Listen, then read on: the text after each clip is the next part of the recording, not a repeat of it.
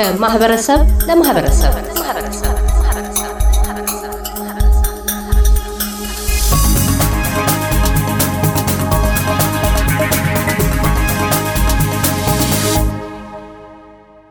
ብፁዕ አቡነ ሉቃስ በኢትዮጵያ ኦርቶዶክስ ተዋሕዶ ቤተ ክርስቲያን የኢትዮጵያ ገዳማት የበላይ ኃላፊ፣ የምስራቅ አውስትራሊያና ኒውዚላንድ ሀገረ ስብከት ሊቀ ጳጳስና የቅዱስ ሲኖዶስ አባል በዛሬው ዕለት እየተከበረ ያለውን ጾም ፍልሰታ ፍችን ምክንያት በማድረግ የሚከተለውን መልእክት አስተላልፈዋል። በስመ አብ ወወልድ ወመንፈስ ቅዱስ አሐዱ አምላክ አሜን።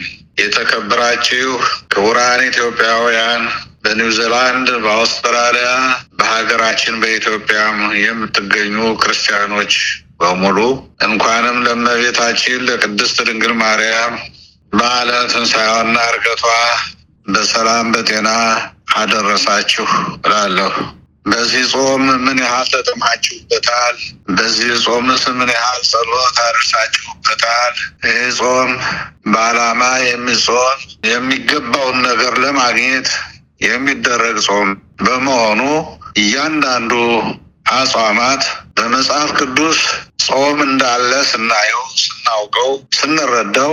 ነገር ግን ጾም በምን ወር በምን ቀን በመቼ ተጀምሮ በመቼ ይፈጸማል የሚለው የቤተ ክርስቲያን ቀኖና ቁልጭ አድርጎ ያስረዳናል እና በዚያ ሁኔታ የእመቤታችን ጾመ ፍልሰታ በነሐሴ አንድ ተጀምሮ ነሐሴ አስራ ስድስት ቀን የሚፈጸም መሆኑ የተወሰነና የታወቀ ነው እና ይህን ጾም ለመጾም አባቶቻችን ቅዱሳን ሐዋርያት በዓላማ ነው።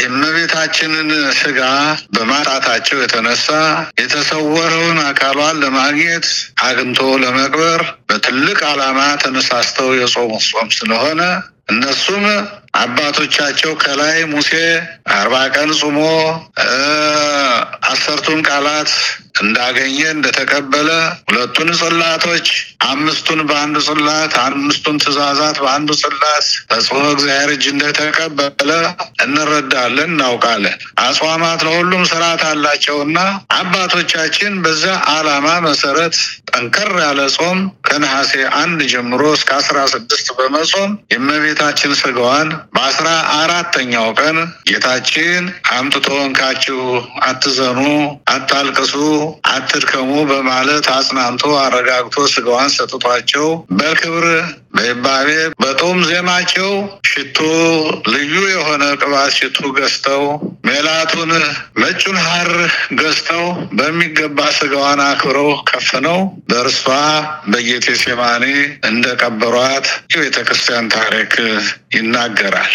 አምላክን ያስገኘች ዓለምን ያስታረቀች የተወሰደብንን ልጅነት ሁሉ ያስገኘች በሷ አመካኝነት ሁሉን ነገር እግዚአብሔር በሷ በኩል ያስገኘልን ስለሆነ እመቤታችን ከፍጥረት ሁሉ የተለየች ከፍ ከፍ ያለች ከስላሴ በታች ከፍጡራን ሁሉ በላይ አድርጎ እግዚአብሔር ያከበራት እናት ስለሆነች እሷ እንዴት በሞት ተሰውራ ትቀራለች በሚል ዓላማ በዚህ ምክንያት ጾመውታል። እኛም ያን እንጾማለን። እነሱ እንግዲህ በዚህ ተጠቅመውበታል። እኛ ይህን ታሪክ ይዘን ቤተክርስቲያን በዚህ ታሪክ ተነስታ ይህን በየዓመቱ ስርዓቱን ታካሄዳለች።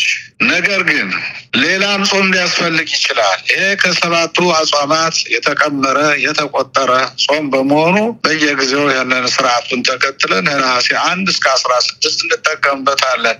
እንዲህ ባለ በመከራ አገር በሚናጥበት ጊዜ እንደ ምሳሌ አድርገን ብንወስድ በዚህ ዓመት በሀገራችን ላይ ረሃቡ አለ፣ የአንበጣው ችግር አለ፣ ጦርነቱ አለ፣ አባር ቸነፈሩ ሁሉ ምንም የቀረ የለም። ሀገራችንም በዚያም በዚያም በጦርነት በብዙ ስቃይ እየተመታች እየተጎዳች ባለችበት ሰዓት በየሀሳቡ በየራሱ ሁሉም ይሞክራል።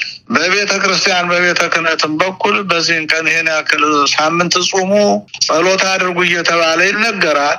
ነገር ግን ይሄ በቂ ነው ብሎ መውሰድ አይቻልም። በጠቅላላ ሕዝብ የተባለ በአንዲት ሀገር የሚኖር ሕዝብ ለሚደርሰው ነገር ሁሉ ሁሉም የመከራው የችግሩ ተካፋይ ስለሆነ የሃይማኖትም የቋንቋም የጎሳም ነገር ሳይነሳ በአጠቃላይ በሀገሪቱ መንግስት አማካይነት ቤተ እምነትም ቤተ መንግስትም በአዋጅ ልክ እንደ ነነዌ ሰዎች ህፃናትም እንስሳትም የሰው ልጅ በጠቃላይ ወደ እግዚአብሔር እንዲጮህ ምሕረት እንዲለምን ጥፋቱን እንዲያምን እግዚአብሔርን ሙሉ በሙሉ እንዲያምን ከሁለት ከሶስት የተከፋፈለ እምነትና አይምሮ ሳይኖር በአንድ ፊት ሆኖ እግዚአብሔርን መጠየቅ መከራውን ሊያቆርና ምሕረት ሊያስገኝ ይችላል። አላማ ያለው ጾም ማለት እንደዚህ ሲሆን ነው። ያለ አላማ ቢጾሙት ግን ዝም ብሎ ያው ደክሞ ደክሞ ምንም አላገኘሁትም ብሎ ምዕመናን ተስፋ ሊቆርጡ ይችላሉና ስለዚህ የእመቤታችን ጾም በዓላማ ተጾመ።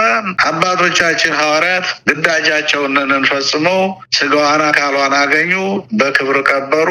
እነሱም በጸጋ ላይ ጸጋ፣ በደስታ ላይ ደስታ ተጨምሮላቸው ስራቸውን ለመስራት እንደ ልባቸው ሊያከናውኑ አብቅቷቸዋል እና ስለዚህ ወደፊትም ቢሆን በማንኛውም ነገር ጾም ለዓላማ መሆን አለበት።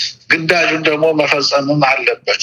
ያለው እንዳለ ሆኖ ማለት ነው። ቤተክርስቲያን ቀኖና ጾሞች ሳይነኩ እና ይሄን ነው ማስተላለፍ የምችለው። ኢትዮጵያውያን እንኳን በሰላም በጤና ለእመቤታችን ለትንሣኤ ለእርገቷ አደረሳችሁ። ለሀገራችን ደግሞ ሁሉም ቢያስብበትና መንግስትም ቤተ እምነትም ተባብሮ የአዋጅ ጾም እንደነ ነው የሰዎች ለዝች ሀገር ይህን ጦርነት፣ ይህን ረሃብ፣ ይህን ስደት፣ ይህን በሽታ፣ ይህን ሁሉ መከራ፣ ጉስቁልና፣ ድህነት ሁሉ ለማጥፋት ከእግዚአብሔር ጋራ የምንገናኝበት የአዋጅ ጾም ያስፈልጋታል ብዬ ሀሳቤን እሰጣለሁ። እግዚአብሔር የከርሞ ሰው ይበላችሁ። ጾማችንን በሰላም ላስፈጸመን እዚህ ሰዓት ላደረሰን አምላክ ክብር ምስጋና ይግባው። እግዚአብሔር ሁላችሁንም ኢትዮጵያውያን በበረከተ መላእክት፣ በበረከተ ነቢያት፣ በበረከተ ሐዋርያት በረከት ይባርካችሁ። እንኳንም ለብርሃነ ትንሣኤ ዕርገቷ በሰላም አደረሳችሁ። ለከርሞ ሰው ይበላችሁ። አባ ሉቃስ ነኝ፣ አውስትራሊያ ሜልበርን። እናመሰግናለን። ብፁዕ አቡነ ሉቃስ በኢትዮጵያ ኦርቶዶክስ ተዋሕዶ ቤተ ክርስቲያን የኢትዮጵያ ገዳማት የበላይ ኃላፊ፣ የምስራቅ አውስትራሊያና ኒውዚላንድ አህጉረ ስብከት ሊቀ ጳጳስና የቅዱስ ሲኖዶስ አባል የፍልሰታን ጾም መጠናቀቅን ምክንያት በማድረግ ስላስተላለፉት መልእክት በድጋሚ እናመሰግናለን። እያደመጡ የነበረው የ SBS አማርኛ ፕሮግራምን ነበር። የፕሮግራሙን ቀጥታ ስርጭት ሰኞና አርብ ምሽቶች ያድምጡ። እንዲሁም ድረገጻችንን በመጎብኘት on demand እና በ SBS mobile app ማድመጥ ይችላሉ። ድረገጻችንን SBS dot com dot au Amharic ን ይጎብኙ።